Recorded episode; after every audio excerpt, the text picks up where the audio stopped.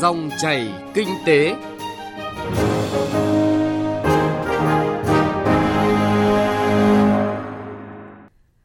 Cảm ơn quý vị và các bạn đã đón nghe dòng chảy kinh tế hôm nay, thứ tư ngày 18 tháng 12 năm 2019.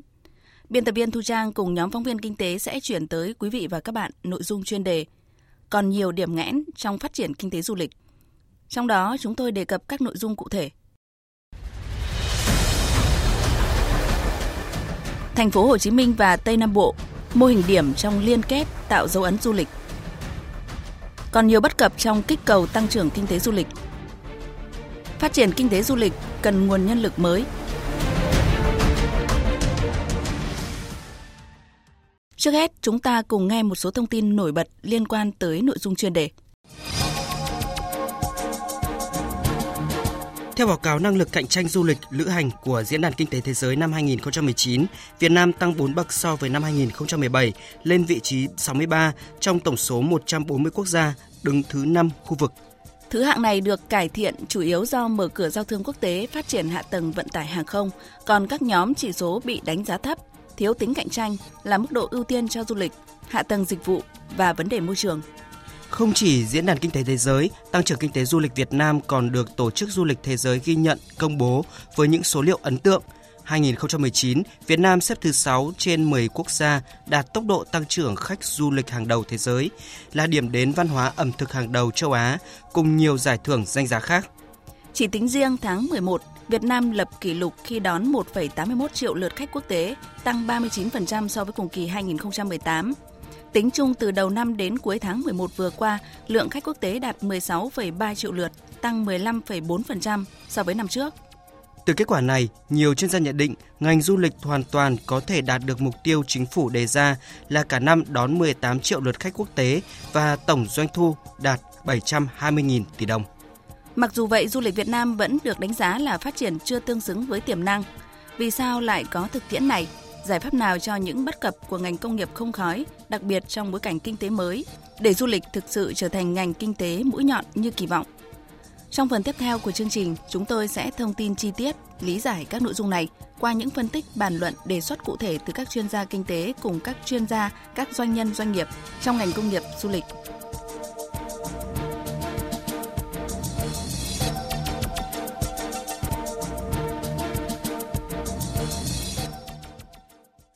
Thưa quý vị và các bạn, với rất nhiều danh lam thắng cảnh cùng nhiều đặc sản quý hiếm và văn hóa đậm đà bản sắc, vùng Tây Nam Bộ luôn được nhận định là có tiềm năng phát triển kinh tế du lịch. Nhưng bởi chưa được quan tâm đầu tư và khai thác đúng mức, các hình thức kinh doanh sản phẩm đặc thù ngành du lịch tại nơi này chưa để lại nhiều ấn tượng, chưa thu hút du khách. Nhận thức thực trạng đó, ngành du lịch thành phố Hồ Chí Minh đã đưa ra một kế hoạch dài hơi là kết nối với Tây Nam Bộ để thúc đẩy du lịch của khu vực này vươn lên đúng với tiềm năng, đóng góp vào quá trình phát triển chung. Phóng viên Duy Phương thông tin chi tiết nội dung này. Trước hết, có thể khẳng định nhân tố chính góp phần thúc đẩy quảng bá du lịch vùng đồng bằng sông Cửu Long là các doanh nghiệp. Khu vực đồng bằng sông Cửu Long là vùng đất rộng lớn, có vị trí thuận tiện trong giao thương với các nước ASEAN và tiểu vùng sông Mekong. Vùng có thế mạnh du lịch sông nước, sinh thái với hệ thống sông ngòi chẳng chịt, vườn cây ăn trái, sân chim tại Tiền Giang, Bến Tre, Vĩnh Long, hệ thống biển đảo. Tuy vậy, theo bà Tạ Thị Cẩm Vinh, Phó Tổng Giám đốc Công ty Du lịch Bến Thành, sản phẩm du lịch của vùng này vẫn bị trùng lắp, na ná nhau, nên doanh nghiệp lữ hành phải chọn lọc, chỉ khai thác được một số sản phẩm, từ đó gây lãng phí tiềm năng của cả vùng. Ngoài ra, đường giao thông chưa thuận tiện cũng chính là một trong những nguyên nhân ảnh hưởng đến lượng khách đến khu vực đồng bằng sông Cửu Long. Về 13 tỉnh thành thì tôi nghĩ rằng là sẽ cần có phải có một nhà đầu tư dẫn dắt cho cái 13 tỉnh thành đó để đẩy cái điểm mạnh của từng tỉnh thành lên. Và quan trọng là làm sao để cho người dân không tự phát các điểm du lịch hiện nay của họ. Tại vì à, cái điểm tự phát hiện nay sẽ dẫn đến cái sự mà mất đi cái cái cái có ra có sẵn một cái đặc sắc của mình. Tại vì người dân á, người ta không có biết được cái cách vận hành của một cái điểm du lịch sinh thái. Như vậy, điểm mấu chốt để thúc đẩy du lịch vùng đồng bằng sông Cửu Long khởi sắc chính là giải quyết được căn bệnh na ná nhau trong sản phẩm du lịch của khu vực này.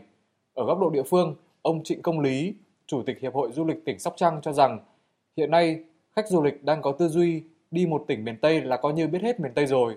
Như vậy cũng chưa hoàn toàn đúng vì mỗi tỉnh đều có màu sắc riêng, thế mạnh riêng. Ngoài sự hỗ trợ từ phía các công ty du lịch lữ hành góp phần đi sâu khai thác, nêu bật được từng điểm đặc sắc riêng của mỗi địa phương, thì chính mỗi địa phương cũng cần tự lực để thu hút, hấp dẫn du khách. Ông Lý phân tích. Vấn đề nữa là điểm đến ta đã có đủ tư thế cho đón khách chưa? Ví dụ tư thế về nguồn nhân lực, tư thế về cơ sở vật chất, tư thế về các điểm vui chơi giải trí, rồi vấn đề mà môi trường, vấn đề an ninh trật tự, địa phương phải tạo một cơ chế chính sách thông thoáng để doanh nghiệp người ta sẵn sàng đầu tư vào. Để phát triển du lịch vùng đồng bằng sông Cửu Long, rõ ràng khu vực này không thể tách riêng đứng một mình mà phải có sự liên kết chặt chẽ với thành phố Hồ Chí Minh. Bởi không thể phủ nhận lợi thế rất lớn của thành phố là có 1.200 đơn vị kinh doanh dịch vụ lữ hành đem lại nguồn du khách lớn tới các tỉnh miền Tây. Ngoài ra, thành phố còn có cơ sở vật chất thuận lợi như cảng hàng không quốc tế Tân Sơn Nhất, ga xe lửa Sài Gòn, điểm cuối của hành trình Bắc Nam là đầu mối đón một lượng lớn du khách trong và ngoài nước. Ông Bùi Tá Hoàng Vũ, giám đốc Sở Du lịch thành phố Hồ Chí Minh cho rằng liên kết và phát triển là quy luật tất yếu trong kinh tế thị trường. Du lịch là ngành kinh tế tổng hợp và không có ranh giới địa lý. Do vậy, tính liên kết trong phát triển có ý nghĩa hết sức quan trọng. Lợi thế liên kết giữa thành phố Hồ Chí Minh và 13 tỉnh thành đồng bằng sông Cửu Long chính là có sự khác biệt, có tính bổ trợ cho nhau.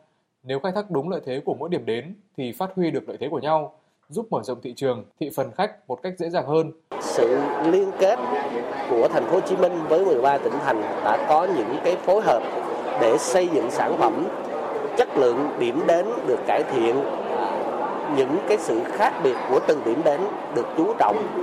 Hiện tại theo thống kê của chúng tôi thì có hơn 100 cái sản phẩm du lịch liên kết giữa thành phố Hồ Chí Minh và 13 tỉnh đồng bằng sông Cửu Long.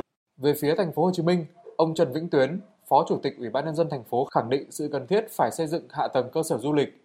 Thành phố sẽ cùng doanh nghiệp đầu tư nhiều hơn các cơ sở lưu trú, tạo điều kiện phục vụ tốt ở các địa phương, hỗ trợ xây dựng sản phẩm du lịch. Đồng thời, thành phố sẽ tăng cường kết nối với các địa phương vùng đồng bằng sông Cửu Long để xây dựng hạ tầng giao thông tốt hơn. Làm thế nào là phối hợp với những chuyên đề cụ thể ờ, trên cơ sở cái sự ờ, đầu tư của thành phố có thể là thành phố giúp cho các địa phương các cái chuyên gia tư vấn để nghiên cứu xây dựng ra những sản phẩm du lịch nó phù hợp với đặc thù của từng địa phương.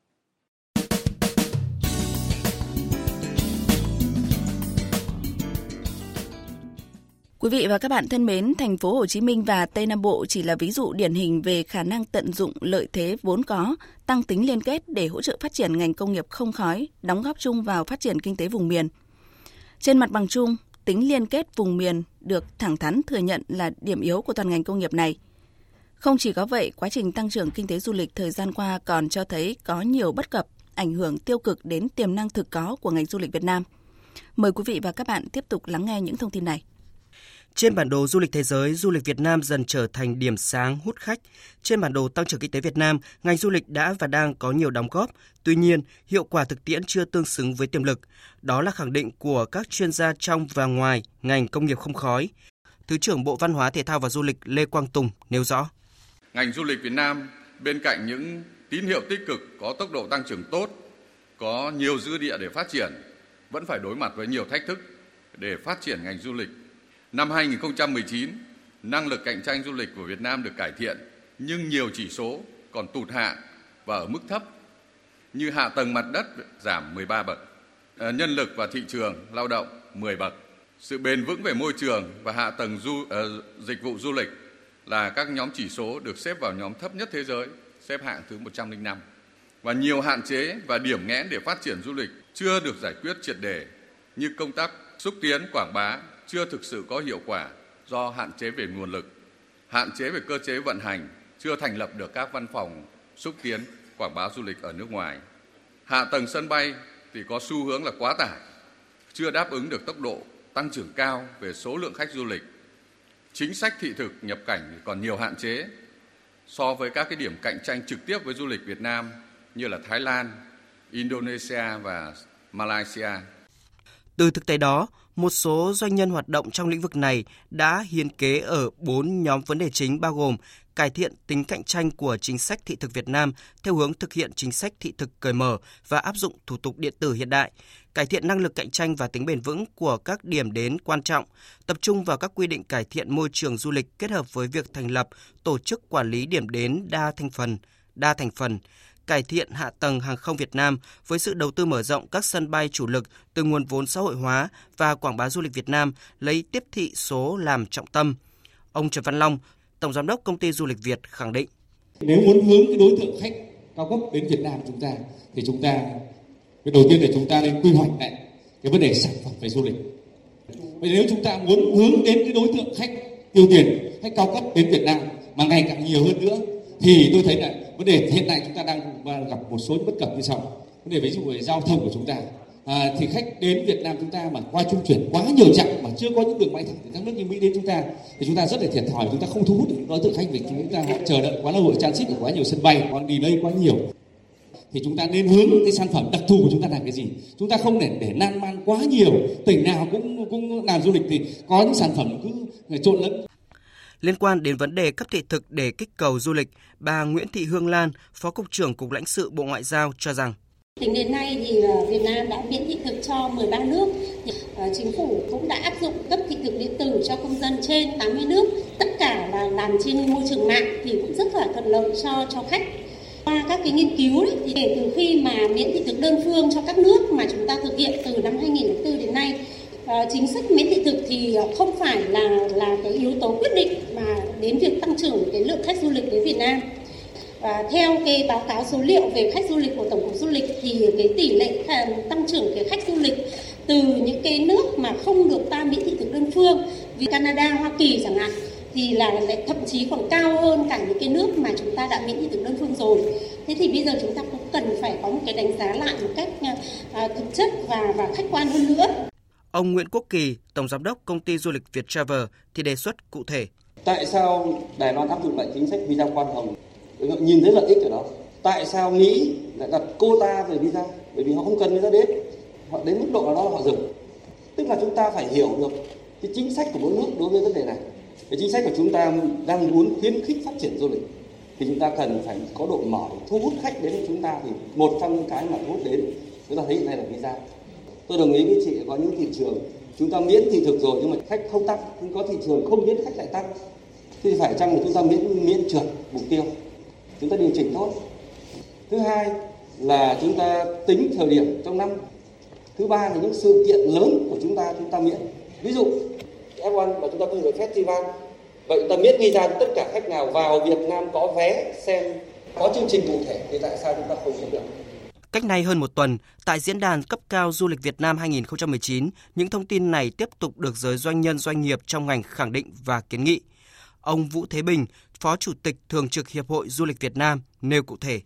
Thứ nhất, các doanh nghiệp kiến nghị là nhà nước từng bước chuyển xã hội hóa cái việc quản lý các cái điểm du lịch. Vấn đề ứng dụng công nghệ thông tin như là vấn đề quy định hạ tầng, đầu tư về vệ sinh môi trường vân vân thì sẽ được đưa thành những cái tiêu chí quyết định công nhận các cái điểm du lịch. Cái thứ ba, sớm xây dựng thương hiệu của các điểm đến. Chúng ta cần phải ứng dụng mạnh mẽ công nghệ thông tin và phải đưa cái đó thành tiêu chí trong các cái hoạt động của du lịch vấn đề về thiết lập các cái văn phòng đại diện thì du lịch không thể không có văn phòng đại diện ở nước ngoài và trong đó cái văn phòng xúc tiến du lịch là của các cơ quan du lịch triển khai du lịch nó là một ngành kinh tế và nó phải có chuyên môn nghiệp vụ của đó và cuối cùng thì cũng cái chuyện là quỹ xúc tiến du lịch chúng ta vẫn chưa triển khai được. Ở đây có một vấn đề, các doanh nghiệp cũng đang băn khoăn ở chỗ là nó hơi lẫn lộn cái xúc tiến điểm đến quốc gia với lại xúc tiến sản phẩm du lịch. Gần đây thì một số doanh nghiệp cũng đã ủng hộ cho nhà nước để mà tham gia vào cái quỹ xúc tiến du lịch và đã làm được một số sự kiện nhưng mà chúng tôi cái đấy không phải là cái lâu dài. Ngân sách để dành cho xúc tiến du lịch là từ thuế của các doanh nghiệp đóng cho nhà nước. Chúng ta phải tái đầu tư thông qua cái việc là làm xúc tiến du lịch. Cái thương hiệu của đất nước chúng ta phải do các cơ quan nhà nước chịu trách nhiệm, chứ không phải là do doanh nghiệp.